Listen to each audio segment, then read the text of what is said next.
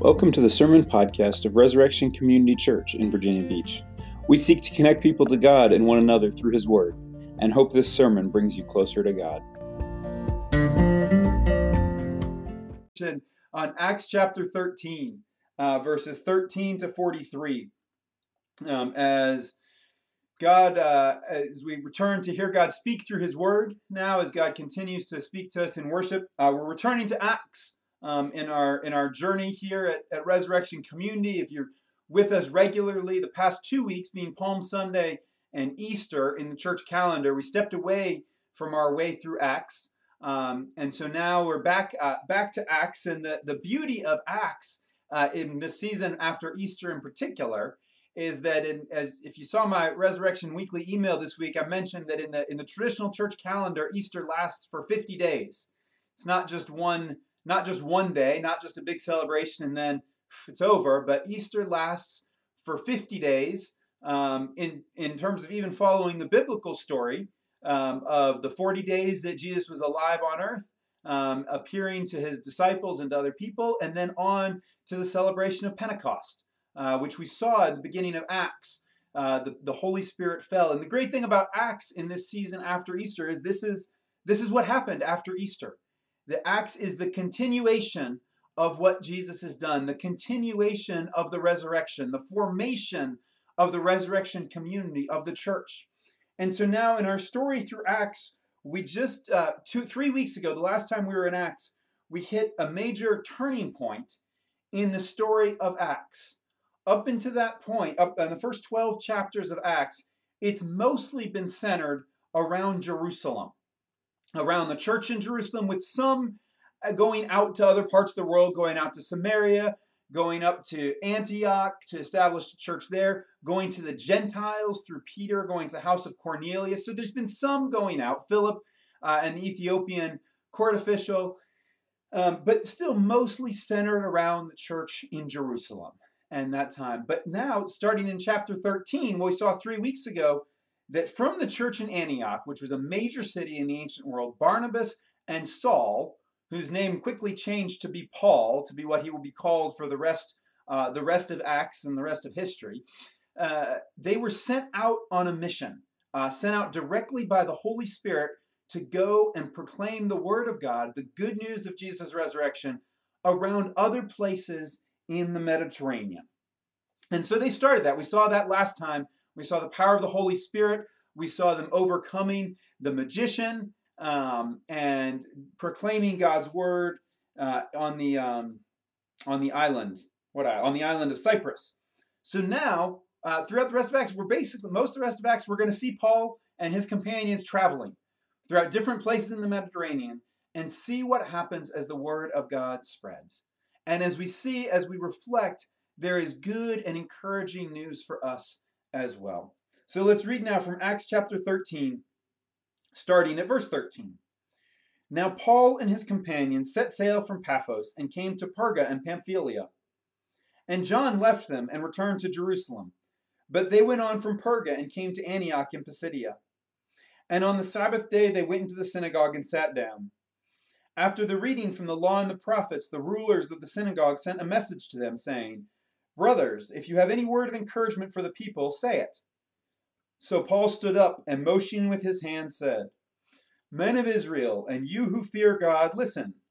The God of this people Israel chose our fathers and made the people great during their stay in the land of Egypt. And with uplifted arm he led them out of it. And for about forty years he put up with them in the wilderness. And after destroying seven nations in the land of Canaan, he gave them their land as an inheritance. All this took about 450 years. And after that, he gave them judges until Samuel the prophet.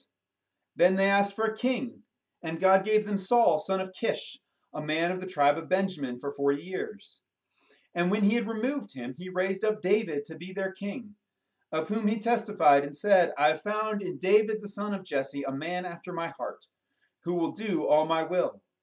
Of this man's offspring, God has brought to Israel a Savior, Jesus, as he promised.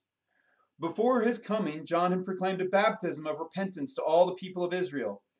And as John was finishing his course, he said, What do you suppose that I am? I am not he. No, but behold, after me one is coming, the sandals of whose feet I am not worthy to untie. Brothers, sons of the family of Abraham, and those among you who fear God, to us has been sent the message of this salvation. For those who live in Jerusalem and their rulers, because they did not recognize him nor understand the utterances of the prophets, which are read every Sabbath, fulfilled them by condemning him. And though they found in him no guilt worthy of death, they asked Pilate to have him executed. And when they had carried out all that was written of him, they took him down from the tree and laid him in a tomb. But God raised him from the dead, and for many days he appeared to those who had come up with him from Galilee to Jerusalem, who are now his witnesses to the people. And we bring you the good news that what God promised to the fathers, this he has fulfilled to us their children by raising Jesus, as also it is written in the second psalm You are my son, today I have begotten you. And as for the fact that he raised him from the dead, no more to return to corruption, he has spoken in this way I will give you the holy and sure blessings of David. Therefore, he says also in another psalm, You will not let your Holy One see corruption. For David, after he had served the purpose of God in his own generation, fell asleep and was laid with his fathers and saw corruption. But he whom God raised up did not see corruption. Let it be known to you, therefore, brothers, that through this man forgiveness of sins is proclaimed to you. And by him, everyone who believes is freed from everything from which you could not be freed by the law of Moses. Beware, therefore, lest what is said in the prophets should come about. Look, you scoffers, be astounded and perish. For I am doing a work in your days, a work that you will not believe, even if one tells it to you. And as they went out, the people begged that these things might be told to them the next Sabbath. And after the meeting of the synagogue broke up, many Jews and devout converts to Judaism followed Paul and Barnabas, who, as they spoke with them, urged them to continue in the grace of God. Let's pray. Father, we thank you for this word. We thank you for these this sermon of Paul's that was written down for us and preserved for us as your very words for us today. We pray that by the power of your Holy Spirit, you would speak to our hearts Transform us and change us by these words, that they might change the way that we think, the way that we feel, and the way that we live. In Jesus' name, amen. When you think about what you most what, what our world most wants right now, right now in our current crisis, in our current situation, what what are we hoping for? You know what what we're hoping for? Some of us, some of us might think, oh, let's just go back to normal, but most of us know that that's not quite going to work. What we're hoping for, what we desperately want, what many of us, I'm guessing, look in the news every day to see is, is there, is there a treatment? Is there a drug that will work on this virus? Is there progress towards a vaccine that will give us the hope that, that this can all go just into the past? That we can go back to our lives, that we can treat people, that we can heal those who are dying?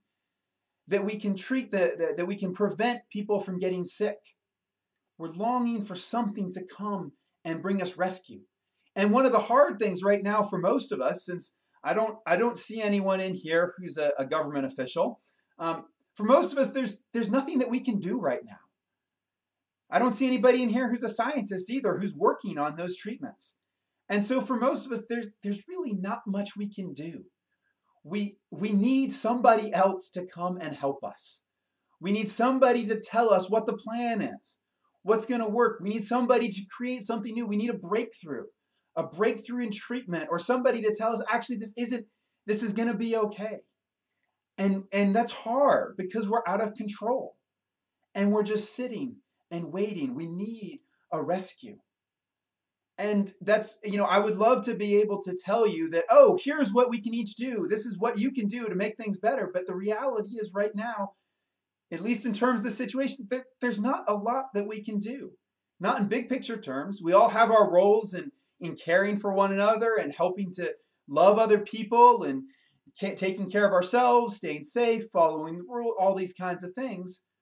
But in the big picture, we feel powerless. And as, as many people have commented, times of crisis and trouble often just remind us of that ultimate reality. That in ultimate reality terms, we really are powerless. We don't like hearing that. We would like to hear that there's things that we could do. But the message of Acts here is that we need somebody else. Do you notice when, when Paul and Barnabas here are in the synagogue, their offer, their, their request in verse 15 is, Brothers, if you have any word of encouragement for the people, say it. And I don't know about you, but when I hear a word of encouragement, if you just ask kind of the average person on the street for the word of for, for a word of encouragement, they would they would give you something that you can do. Here's what you can do. Here's your your your 10 steps to get better. Your your your next step here, your next step there. It's a, a power of, of, of something positive that you can do, some way you can think differently, something you can do differently, a new habit. That's our general human mindset and hope. We look for what we can do. But that's not the word of encouragement that Paul offers. One of the things that's so notable about his word of encouragement is how many times he simply says, God. Men of Israel, and you who fear God, listen. The God of this people Israel did this. And verse 19, after destroying seven nations in the land of Canaan, he gave them their land. Who destroyed those seven nations? According to Paul, God did it. God was the one who did this. After that, he gave them judges. They asked for a king. They didn't choose a king, they didn't figure out a king. God gave them a king. And then in the next verse, he removed their king and he gave them a new king. And he goes on and on. This is what God has done. And so the great the message of Paul in this in this sermon in the synagogue at Antioch in Pisidia, Pisidian Antioch, is that is that God has acted. That God is the one who's acted, and that is where we have to look for hope. We look for hope not to what we can do, not to what we can figure out, but to what God has done. And he actually drives it home even more when he gives them their command. What should they do? Did you, did you notice their command? It's in verse 43. What did they urge them to do? Paul and Barnabas urged them to continue in the grace of God. The command is simply to continue in the grace of God. What is grace? Grace is something that somebody else does for you that you do not deserve. And so the command here is to continue in that grace, to receive what God has done, to rest in God's action, to embrace God's action. So, Paul's message back then in the synagogue and God's message for us this morning is that God has acted. It's a message of hope, it's a message of encouragement. And our calling in the middle of that is to continue in the grace of God, to absorb that, to receive that, to rest in that, to revel in that, to enjoy that. But to keep our focus where it belongs on the message of God, the grace of God that He has brought into our lives. And as we look through this, we see here, like we see similar to some of the other speeches and acts, we can see three aspects of God's action that, that are worth focusing on. We see first that God's action is rooted in the story, rooted in God's story. And then we see that God's action is focused on Jesus. Always focused on Jesus. It's rooted in the story, it's focused on Jesus. And then God's action comes with a warning. We cannot miss that. So it's rooted in the story, it's focused on Jesus, and it comes with a warning. So let's first see the, the rooted in the story. And, and this is notable. Sometimes things are notable when they're different, sometimes they're notable when they're the same. You might have thought when you listened to this, I feel like I've heard this before. This, this sermon of Paul sounds a lot like the speech that Stephen gave when he was on trial before the Sanhedrin. Remember Stephen, one of the first deacons, and the seven men chosen to serve, and he was disputing, and they, they didn't like what he was saying about the resurrection of Jesus. They hauled him into court, and they say, kind of speak for yourself. And he just goes back through the history. And here Paul does it again. Peter did it on the day of Pentecost. He brought in references from the Old Testament time and time again. Because they're making the point each time, they're telling us that God's action, his, God, his action in the resurrection, the death and resurrection of Jesus, is still rooted in the story of God's work in his people. That it's one continuous story throughout all the Bible.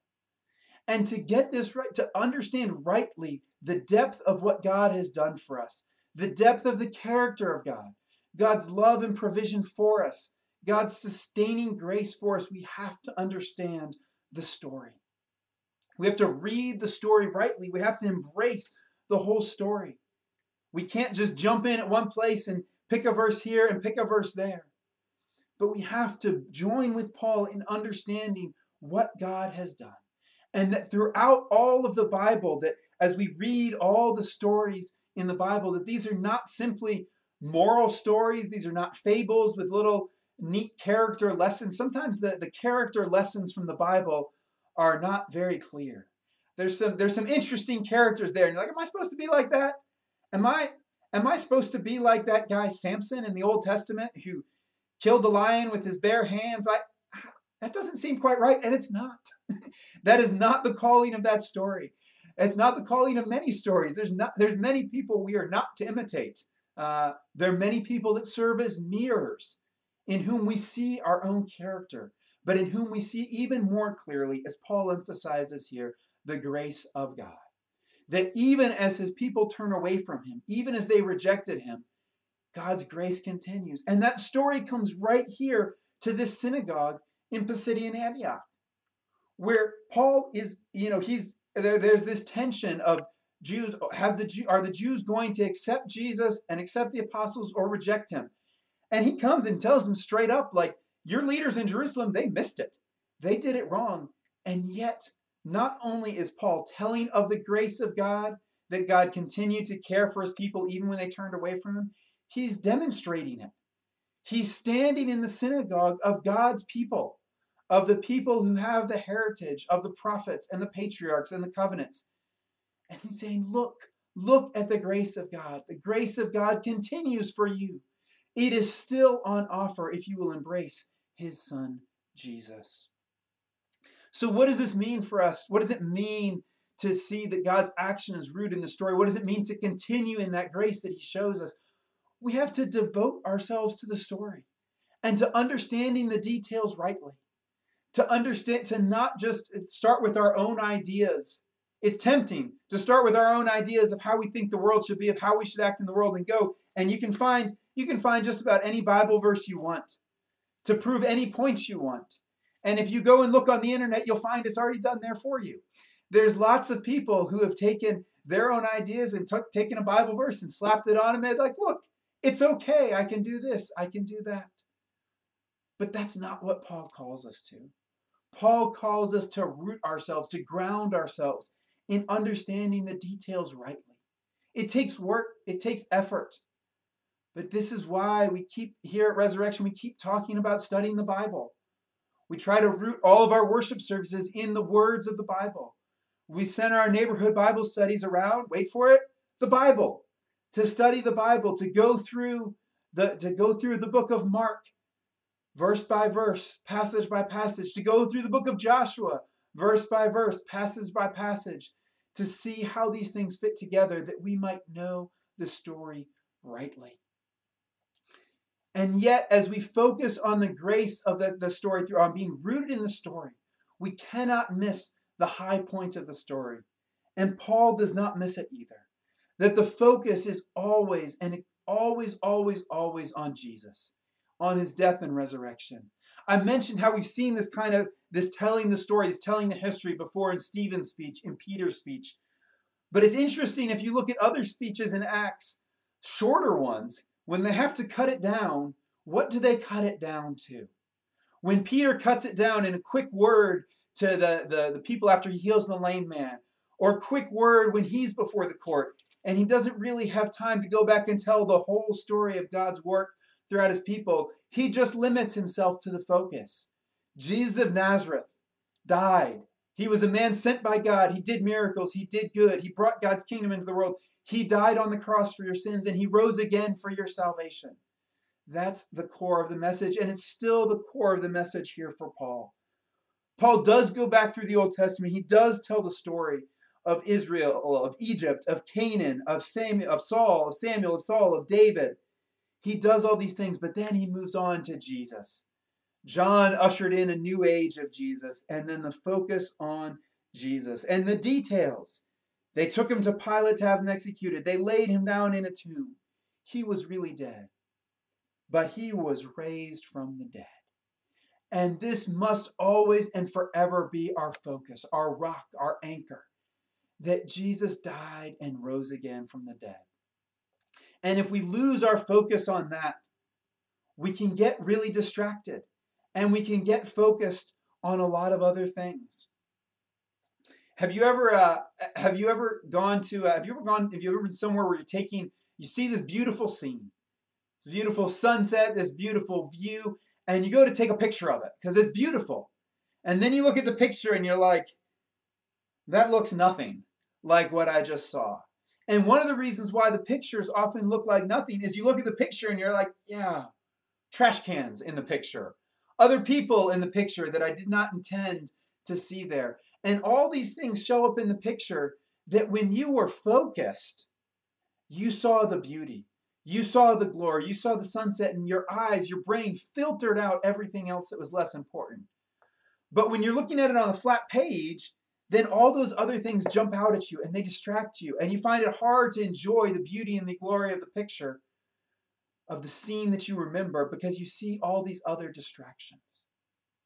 And that can happen to us in this life.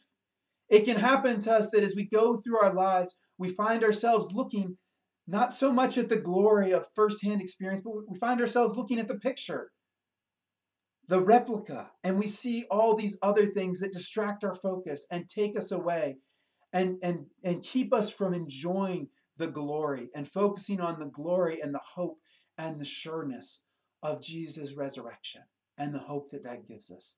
So, Paul's call here, along with the rest of the apostles in all of their speeches and all of their proclamations to people, is to come back to the focus on Jesus that the, the, the, the, the, the focus of what it means to be a Christian, the, the whole sum of our religion, is that it's not about a set of principles. It's not about a set of rules and rituals. But all of the principles, all of the rules, all of the rituals are designed to focus our hearts on the person of Jesus. So this morning, if you're not sure what it means to be a Christian, if you're not sure whether or not you even are a Christian, if you're not feeling the presence of God in your life, the hope and comfort of God. The, uh, my, my encouragement to you, my exhortation to you is to come back to Jesus, to come and find the person of Jesus, to let everything else fall away, let the questions and the doubts. It's not that they're not important, it's not that God doesn't care about them, but the focus must be Jesus. To put away the picture with the distractions and lift your eyes to the glorious mountaintop. Lift your eyes to the sunset. The beauty of God in creation, the beauty of God in the person of Jesus. And where do we find that? How do we know that? We find that in his words. One of the reasons why each Bible neighborhood Bible study we start starts by going through Mark is because that's where we see the person of Jesus. We get to meet him for ourselves. And so if you've never explored that for yourself, I would urge you to do that to see who this Jesus is. You can pick up Mark and read it for yourself. You can send me a message and say, Hey, I'm interested. I want to know more about Mark. You can jump in on our Thursday night Bible study. Anybody, you don't have to live in Salem now. You can just jump in from anywhere to uh, to keep to join us through Mark. If you're not ready for that, there's we have a, a course that we do from time to time called Christianity Explored. We're just in seven weeks. We go through Mark to see the person of Jesus, to see who he is. For those of you who are followers of Jesus and and and find yourself still wondering what how do I stay sane in this time? How do I stay closely connected to God? The message is still the same. Even for the, those of us who have been following Jesus for a long time, it's still all about him. It's not like we start with following Jesus and then move on to something else, move on to bigger and better things. We always come back to his death and resurrection. And it's a great comfort, it's a great hope, it's a solid rock that we can stand on. I can say for myself that when, when my mind starts to wander, when I start to doubt, when I start to wonder, is this, is this really what I should have devoted my life to? Is this, is this Christian thing really what I should be doing? Is this all just made up? Is this something I've just convinced myself of? I come back to the fact of the resurrection. And I'm reminded that the, the facts, the, the cold, hard fact of the resurrection is indisputable. There's so many aspects of history of the early, of the response of the disciples after Easter Sunday, of the growth of the early church that cannot be explained other than by saying Jesus really did rise from the dead. It's one of the most, uh, one of the facts of history that we can be most confident in. Jesus really died on the cross and he really rose from the dead. And if that's true, then everything else hangs on that. If we can be sure that Jesus died and rose again, then he was in fact the Son of God. He was in fact God himself. His words are true, his commands are true. He will come again as he promised. And so, if you have been a follower of Jesus, if you've been a Christian, but you're struggling with doubt, you're struggling with uncertainty, ground yourself in that fact. When you have nothing else to cling to, Jesus rose from the dead, and I can hold on to that.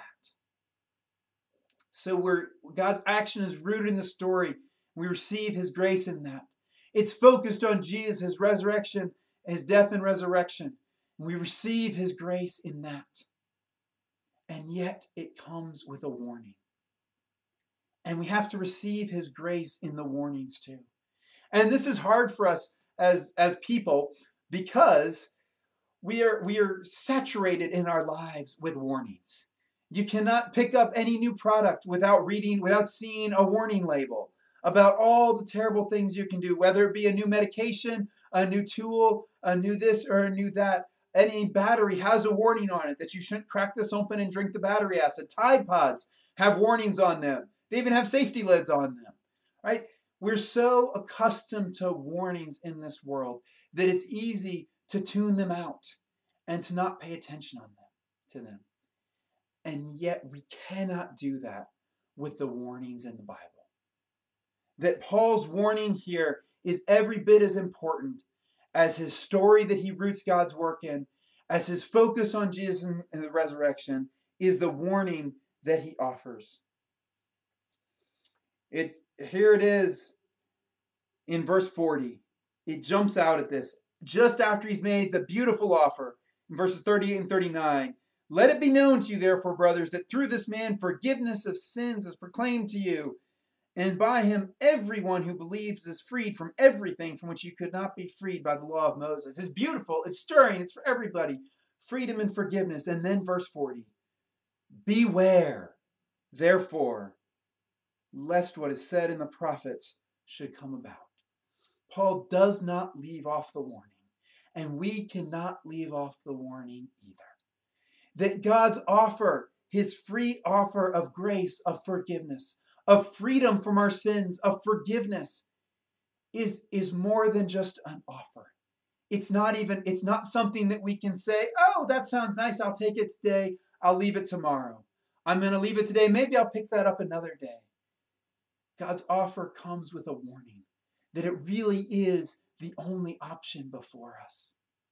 The only hope that we have for the forgiveness of our sins, for the freedom that we long for, for eternal life with Him. The only hope that we have is to put our faith in Jesus, to join with Him in this adventure, to commit our lives to Him. And we have to take that warning seriously. We have to listen. So this morning, if you're feeling, if you're feeling uncertain, take it or leave it. Not only is the glory there for you, the glory is there for you, the offer, the free offer, the hope, the salvation is there. But with it comes the warning nothing else is going to work. There is no better option. The wonderful line, uh, there's a wonderful line in The Silver Chair, uh, that book by C.S. Lewis in the Chronicles of Narnia. Um, and as, as I've probably mentioned before in our family, we listen to the Chronicles of Narnia somewhat incessantly. So we know them, we know them very well, and we quote them to one another regularly. Um, and there's this line where the great lion Aslan, the representative of Christ in those stories, uh, has met Jill, And Jill is a girl who's new to Narnia. She doesn't really know who Aslan is. She's just meeting him for the first time, and Aslan is a lion. And so he's a little bit scary. And he's standing by a stream. And she really is, is thirsty and she wants a drink. And he says, Well, come on, child, come and drink from the stream. And understandably, with the lion there, she's afraid to go and drink. And so they go back and forth a little bit. She says, Well, can you can you look away? Uh, can you go away for a few minutes while I drink? And he says, No. Says, well, you promise not to hurt me? He says, I make no promises. Well, do you eat people? I, I, I eat many people. And so finally, Jill says, Well, I guess I better go and find another stream then. And Aslan says, There is no other stream. And that is the warning of Scripture. It's the warning of Paul, it's the warning of all of the Bible. It's the encouragement and the warning for us that there is no other stream. There is nowhere else for us to turn. And so we must turn to God. We must trust in Him.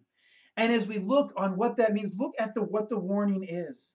In verse 41, look, you scoffers, be astounded and perish, for I am doing a work in your days, a work that you will not believe, even if one tells it to you. And so when I think about this, this is not just a generic warning. There's a little bit more specificness to the warning. There's a warning against cynicism. And it's worth us taking that seriously as we live in a cynical and skeptical age. And we can fall into that ourselves.